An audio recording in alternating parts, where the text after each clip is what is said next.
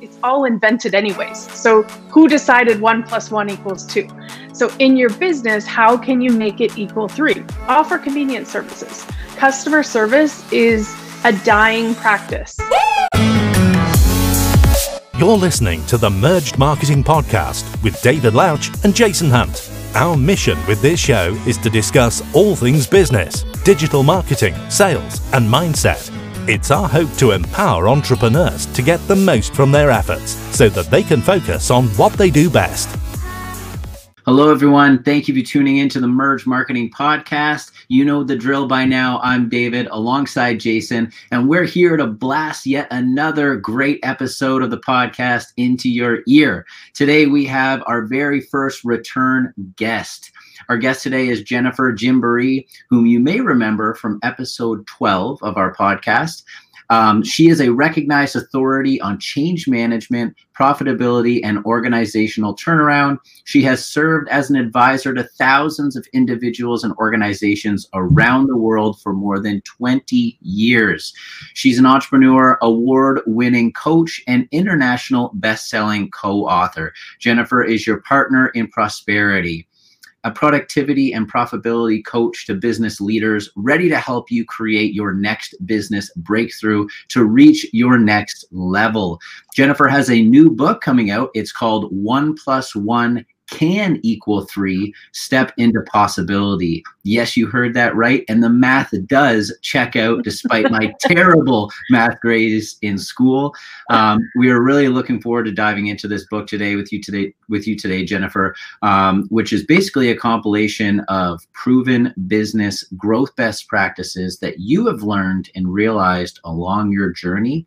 Welcome back to the show. Thank you very much. I'm happy to be here with both of you and I look forward to sharing.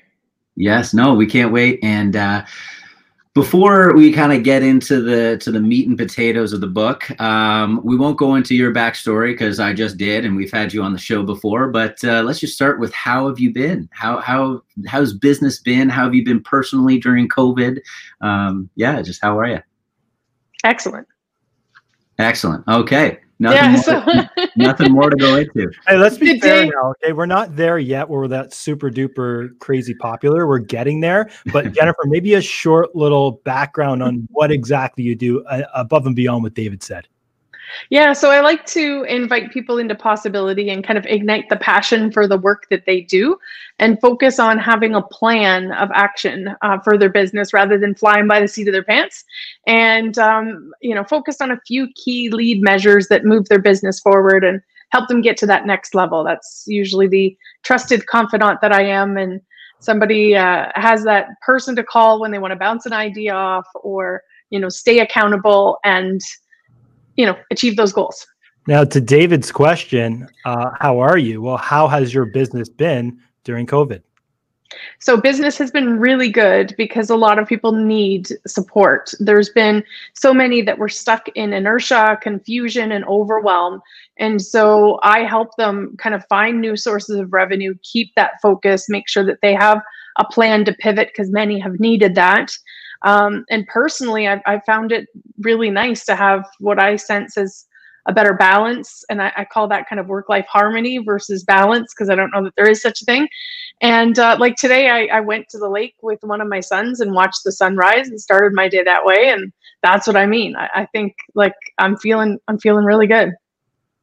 That's yeah, amazing. that's great to hear. And, and I couldn't agree more. I mean, the harmony that I've even felt uh, since COVID started has been has been great, um, especially working from home. It's not something I ever did before, and uh, we might get into that a little bit today. But uh, mm-hmm. I, am loving it now. So um, let's, uh, without getting into like the the actual chapters and and the you know the thesis of the book, let's just go into why you wrote this book because the the the title is amazing. I, I can't wait to to get a, an answer from you on what that actually means. But um, yeah, wh- why did why did you write the new book? What was the uh, inspiration behind it? I've been asked so many times, how do you know all of this? and so I thought it's from reading, it's from practice, it's from learning proven strategies. So I just thought, what if I put pen to paper? And started writing out what I knew. And then I came up with 10 chapters of business growth strategies that not everyone knows because they don't read like I read or do what I do. And so it's really important that all of us think about in our own business what do I know that others don't know and how can I share that to be of support with them? And so that's how the book came to be. Awesome.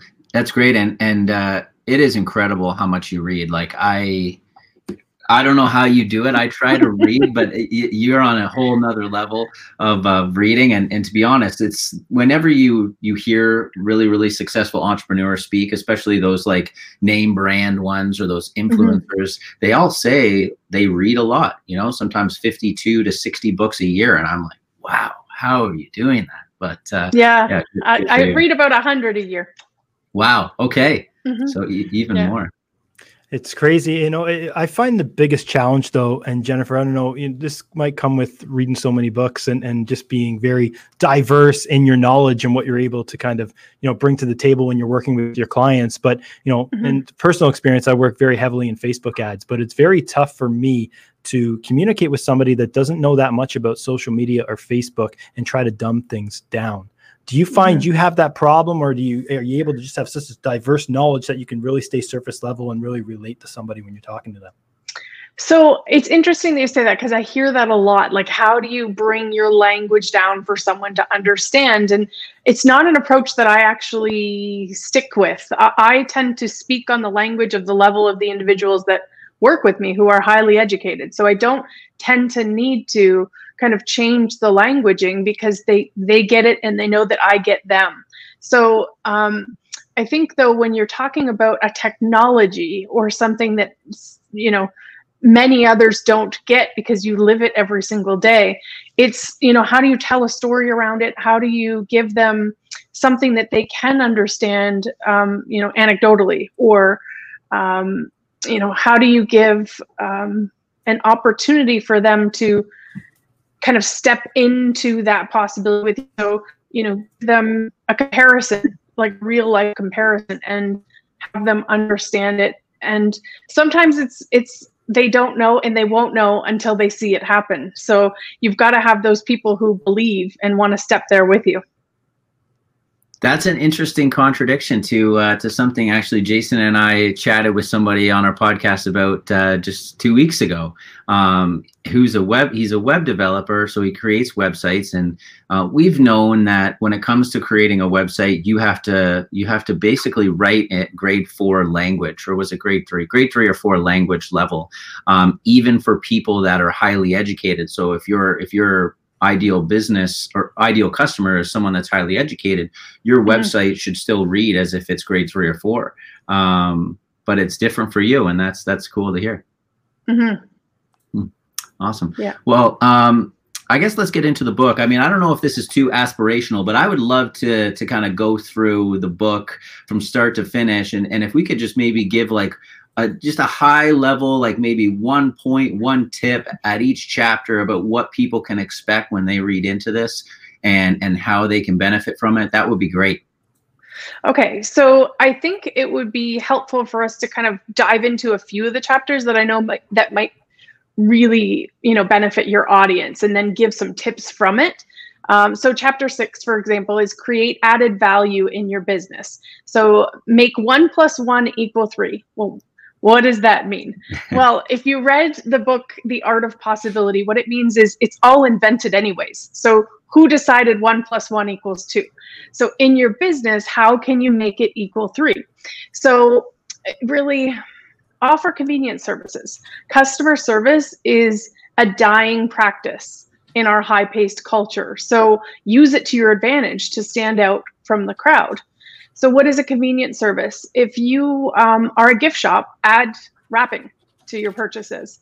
Um, other ways to add value do it yourself tips, expert corner, what to expect tips, follow up services, and so on. So, look at your business and figure out how can you make one plus one equal three, which is sometimes an unexpected win for a customer that they're not expecting. When we do that, we move into chapter seven.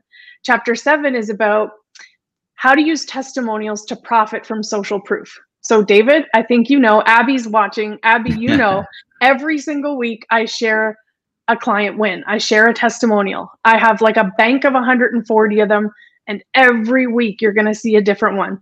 Why do I do that? David, what does that do for you when you see, oh my God, she has another happy client? It adds credibility to what you do. Right. So, how many other businesses do you see doing that as frequently and regularly as I do? Not many. Yeah, actually, none. Okay. okay. So, some people look for a sense of security in their purchase that they're making. And they don't always want to trust the person who's offering the service. And they do appreciate that if someone else is at a professional level and they're willing to put their name on that piece of paper, which you know could be Google, could be LinkedIn, could be what have you, uh, they know that there's some weight to them putting that their name to that. So they tend to trust it, especially when it's on scale. Um, so you see that there's an opportunity for us to use the wins from our clients to have others understand, oh, if she can do that for them, she can probably do that for me. Mm-hmm. And so, in terms of like how to use, it's nice once you have a massive bank of testimonials to choose from and to use. But the mm-hmm. actual mm-hmm. the actual using of those testimonials what, what are the best ways to do that like social media maybe schedule a post once a month once a week um, with that testimonial what, what is your advice on the best way to use it mm, so good question because good better best right yeah. good is every once in a while i'm going to ask for a testimonial best is every time someone you know gives you feedback about how you have helped them in some way that is a little box that has a gold bow on it that you got to open up. So, you know, open that box and ask them for that testimonial. So, best is that we're going to put them on all different channels. We're going to put different testimonials on Google than we are on Facebook, than we are on LinkedIn, than we are on our website. Another best is sharing every single week one of those client testimonials. Another best is how can you create a video of those for your website so that others can see them um, you know on loop on a on your website mm-hmm. i love how it's it's kind of multifaceted because and it's self-serving because if you're active and consistent with going out there and seeking a testimonial week in and week out it's also subconsciously telling yourself hey i'm doing a really good job with what i'm doing as yeah. well as adding to the reduction in buyer's remorse when they actually go ahead and purchase your product because everyone feels that buyer's remorse immediately when they buy something. But immediately when you buy something and you know everybody else has had a positive experience with it, it's going to limit that. Yeah, absolutely. And so that word of mouth chain of verbal testimonials kind of contributes to that positive experience. I want to go back just for a second to chapter six, where we talked mm-hmm. about that one plus one equals three. Um, and and i just want to understand and break down the actual one plus one equals three is the one you and your business plus your customer it, what's, what's do you know why i'm smiling at you right? I, it's just uh, no. Because it's all invented. Okay so it really no meaning. Every every single person's one plus one can equal three is different in each business. So what we need to do is diagnose what that looks like and then figure out how to put the steps in place to make it equal 3.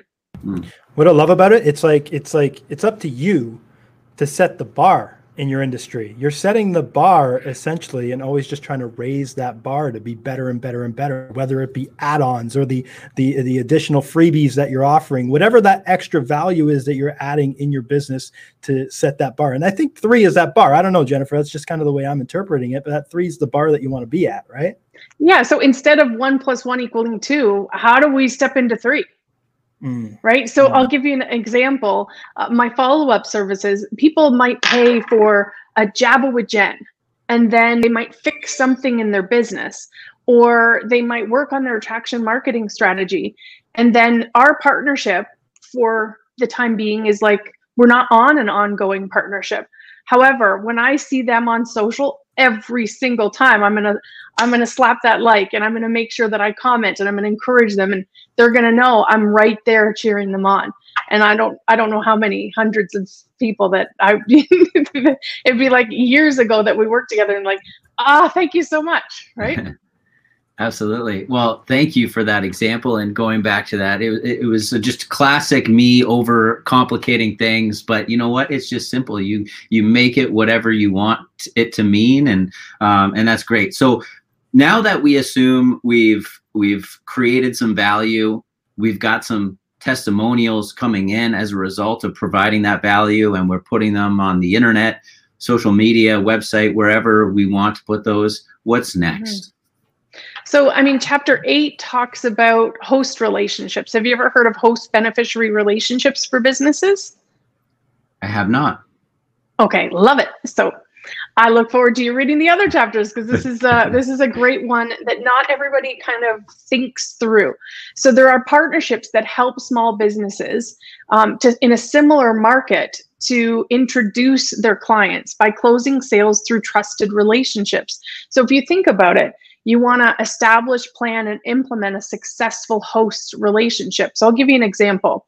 Uh, a florist. So a florist is in a chain of events for their business. So they want to make sure that they establish solid partnerships with host businesses such as bridal gowns, such as photographers, videographers, etc. The line keeps going on, the cake maker. So if you are to figure out how to think through what are my host beneficiary relationships and then create a plan which is reciprocal for both of those businesses you're both going to win. So you know you want to first define the target market. Then once you've defined what are my options that are similar industry as me then you want to select a host business.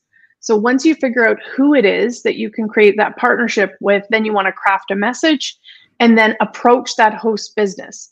So once you create a mutually beneficial relationship, you can continue to have the dialogue, have those good, better, best discussions, and keep that open feedback going to make sure that it is reciprocal. Not a lot of people do this. They're out there on their own, and it would be really beneficial for them to understand how to create these. Some people call them JV partnerships, right? Mm-hmm. But it's really just a host beneficiary relationship based on what type of business you're in and how could you create those partnerships. And now a word from our sponsors. Hey there, Jay here. Thank you so much for listening to the Merge Marketing Podcast. It would mean the world to David and myself if you could leave us a review and don't forget to subscribe so you never miss an episode. We are so invested in bringing you so much value that we would love to hear what you have to say. We'd love to hear if you have any suggestions for upcoming guests. Whatever it is, we're here to serve you. Okay? Keep it rocking, be good, and keep listening if I'm understanding it, it's a relationship with another business who may do business with your ideal clients. And so mm-hmm. now now the two of you can kind of share and refer each other back and forth. Exactly.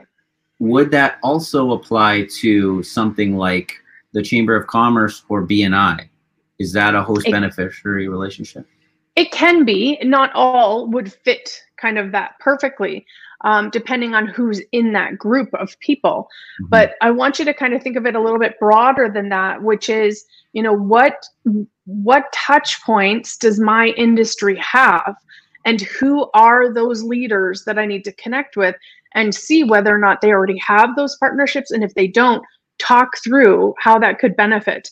So you might have seen it uh, a lot of times when you go into um, a st- not gas station, but um, mechanics place or people that sell tires. Sometimes there's these like a stack of cards at the front, and they've created these host relationships so that if you're there to get your winter tires, then you might also find this card that would be beneficial for your oil change, mm. or so to speak, right?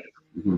It's funny. We're it's we're kind of naturally just trying to find those relationships because obviously there's great opportunities and, and just not just it's building that credibility uh, for our business, right? So if we're going to partner up with an actual trade show or an event or a conference as the go-to digital marketing agency, then referrals will naturally come with that, and vice versa. We're going to promote that event as well because we share a similar target audience. I think that's a key. If you share a similar target audience, it's a great opportunity to benefit from this, right, Jennifer? Yeah. And so, what would it look like if there was some type of benefit for them sending business to you and you sending business to them? What what could that arrangement look like? So for example i have a program called linkedin for business growth. If you know you guys don't have that exact program that is on demand then maybe we set up an affiliate partnership. You get a kickback for sharing that with your audience and we're helping those people understand something they don't currently understand. So would that be the exact same thing or pretty much a similar thing to affiliate marketing? Similar. That's a that's kind of an element to it. Mm-hmm. okay very interesting. Yeah. Cool. That is, yeah. I mean, we do um, we do a lot of that sort of stuff too. And actually, maybe this is not at all the same, but I think we kind of took it to the next level where Jay and I realized back when we were just doing social media um, that our clients also needed SEO work. They also needed maybe a new website. They also needed Google ads. And we didn't offer that, but we found somebody that did. And then we ended up partnering our businesses and, and we're now merge media. So we kind of took it to the next level, but that would kind of be an example of that too, right? Absolutely. Yeah. So what does that um, partnership look like? How, how are you supporting one another? It doesn't always end up being a, um, revenue share, but it's just it's a trusting relationship where we're making introductions, right? And a lot of times there is an opportunity for revenue share that we're not always seeing. Yeah. And actually, I was going to answer Abby's earlier question if I could. He said, Jen, if there was one thing that you would want to make sure every entrepreneur or business owner knows, oh my gosh, Abby, it's the chapter on time management. Everybody, I wish, knew how to time block like a ninja it's just it, it is a it is a lost skill that would serve so many. So there's a whole chapter dedicated towards how to profit through your time management. Man it's funny. Time management is my biggest challenge i think in life. I have a five minute journal that i write in every day and my daily affirmation is the same thing every day. It's i am a good time manager. I am not a great time manager but i'm hoping to get there someday with my daily affirmations. Can i offer you a shift? Please Okay. So there is more than enough time to get done what I need to get done. There's more than enough time to get done what I need to get done. I sound it sounds to me that I'm going to burn out if I live by that. mm.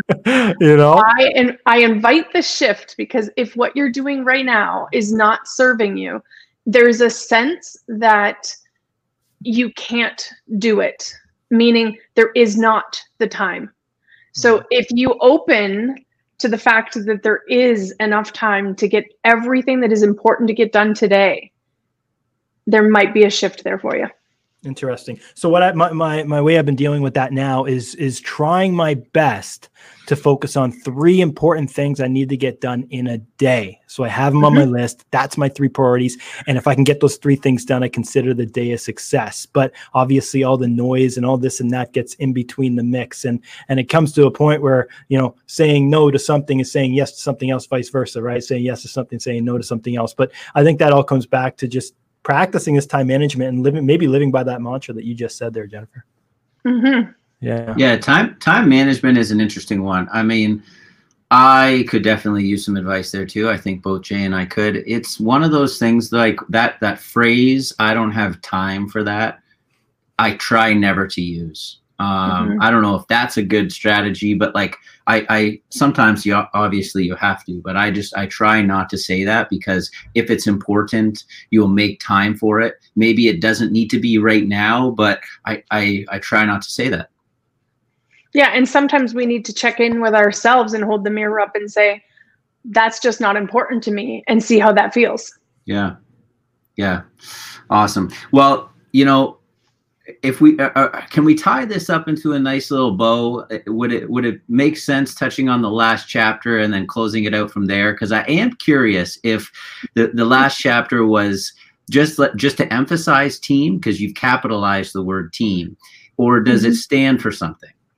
Is it an acronym? so I love how you think things through like that. It's to- together, everyone achieves more. So, you know, do you have the right team in place? Um, you might think you do, but are you leveraging the right strengths of those members on the team?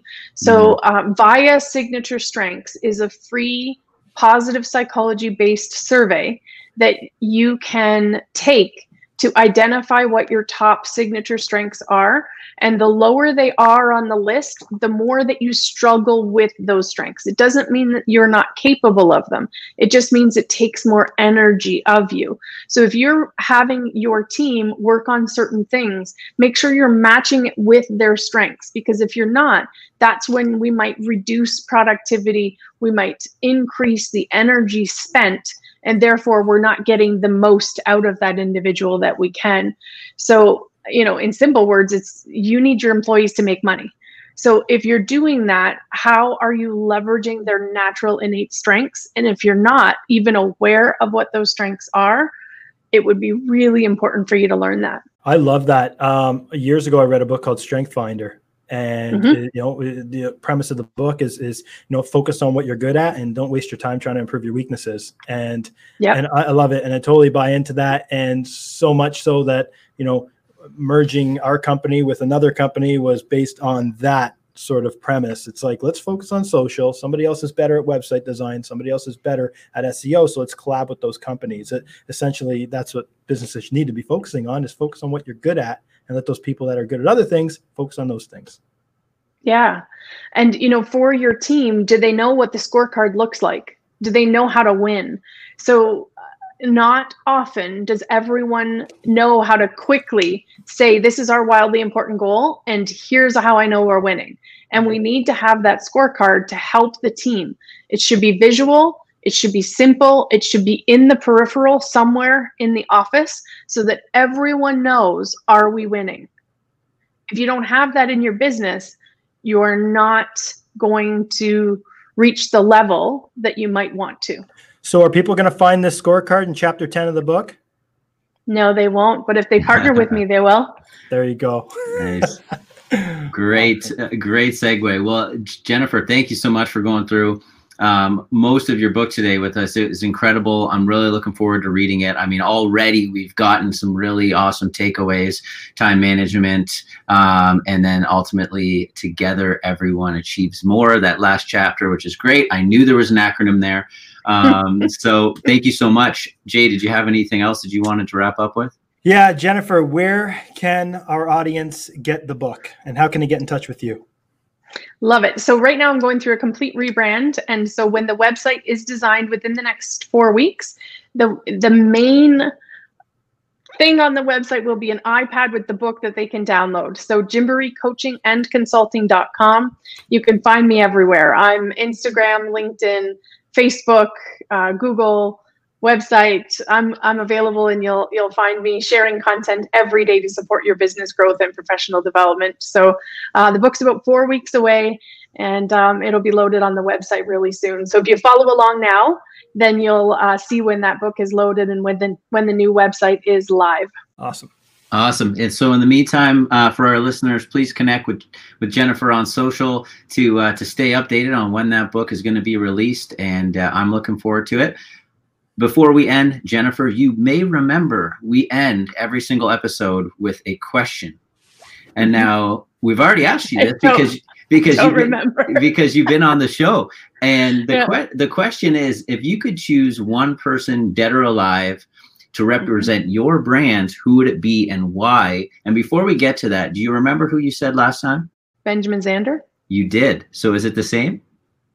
Yes. Good. That's a good memory. Are we changing or are we staying the same? No, we're staying the same. We're gonna stay focused. Awesome. In the same lane that we were in. Yes. Consistency. I love it. cool. Well, uh, thank you so much again for coming on the uh, the show today for a second time. And who knows, maybe we'll have you back again for your third book that you decide to write late later down the line who knows? During all this time with covid you might you might find me writing another book. But in the meantime i'm booking vip business planning days. So if your business doesn't have a business plan please reach out so that we can have one for you. And i'm also accepting applications for next year's accelerator. So i'm looking for five business leaders who want to lock arms and take their business to the next level. Awesome. Thank you so much. We'll talk to you soon. Thanks jennifer. thank you Cool. Another great episode in the books. Jennifer, a two time Merge Marketing Podcast visitor. Awesome. In the books, man. Um, one thing I like about Jennifer is she does uh, pack a lot of value and she gets the wheels turning every time yeah. she's on. every single time and it's just it's just quick and straight to the point i love it it's great that was another good episode i'm looking forward to her book coming out well, we talked a bit about testimonials in that episode. For anybody out there that has not done it yet, please give us a five star review, leave us a review, give us a testimonial. Um, we want everybody to hear this podcast. If you have any friends or family or coworkers or colleagues that you think would find value in the Merge Marketing Podcast, send it their way. Also, we're always looking for podcast guests. So if you know somebody that you think would be a good guest on our podcast and shed value to our audience, just reach out to us, podcast at merge.ca. Awesome. Thank you all very much for listening to the episode today. And until next time, remember, you always have time for what's important.